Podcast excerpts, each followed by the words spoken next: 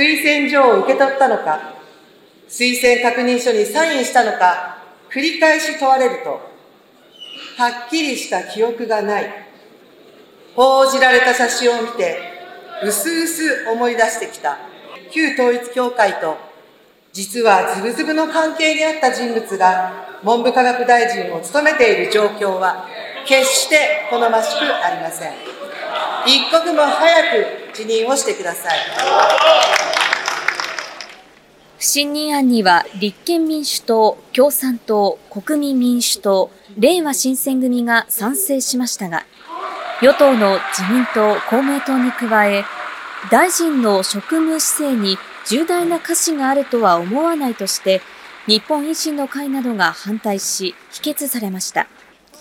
野党側は引き続き、政治と金の問題で自民党の安倍派幹部らに政治倫理審査会への出席を求めるなど攻勢を強める構えです。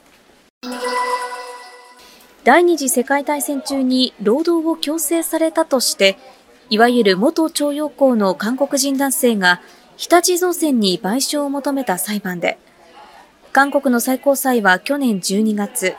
賠償を命じる判断を下しています。この訴訟で日立造船は2019年1月、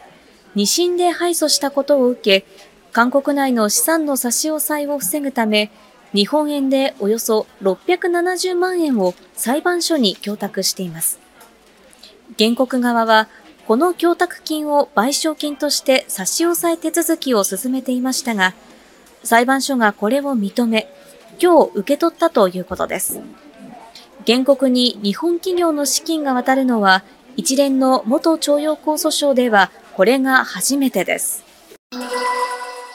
気象庁によりますと、来月から5月までの春の期間は、エルニーニョ現象などの影響で、日本付近は暖かい空気に覆われやすくなるため、気温は東日本と西日本で平年並みか高くなる予想です。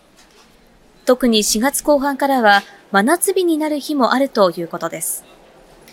一方、6月から8月の夏の期間は、暖かく湿った空気が流れ込みやすく、梅雨の時期の降水量は、西日本の太平洋側と沖縄・奄美地方で平年並みか多い見込みです。去年の夏の平均気温は統計開始以来過去最高となりましたが、今年も夏の気温は全国的に高い見込みです。気象庁の担当者は、去年のような記録的高温となる恐れもあるとしていて、早めの熱中症対策を進めてほしいと呼びかけています。ウクライナの復興に関する会議に出席するため来日したウクライナのシュミハリ首相が今日午前、都内で記者会見を行いました。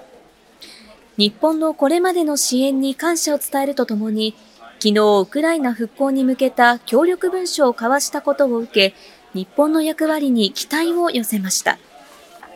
世界銀行の試算では今後10年間で再建と復興におよそ73兆円がかかると見積もられていて、長期的な支援が必要となります。一方で、シュミハリ首相は、国際社会の支援停滞が指摘される今、最も必要なことは軍事的な支援だとも強調しています。韓国政府は地方での医師不足に対応するため、医学部の定員を2025年度の入学から6割余り増やす方針を示していますが、研修医らは医療の質が低下するなどと反発しています。韓国政府によりますと、主要な医療機関に勤務するおよそ6400人の研修医が今日までに辞表を提出し、手術や診療が延期されるなどの影響が出ています。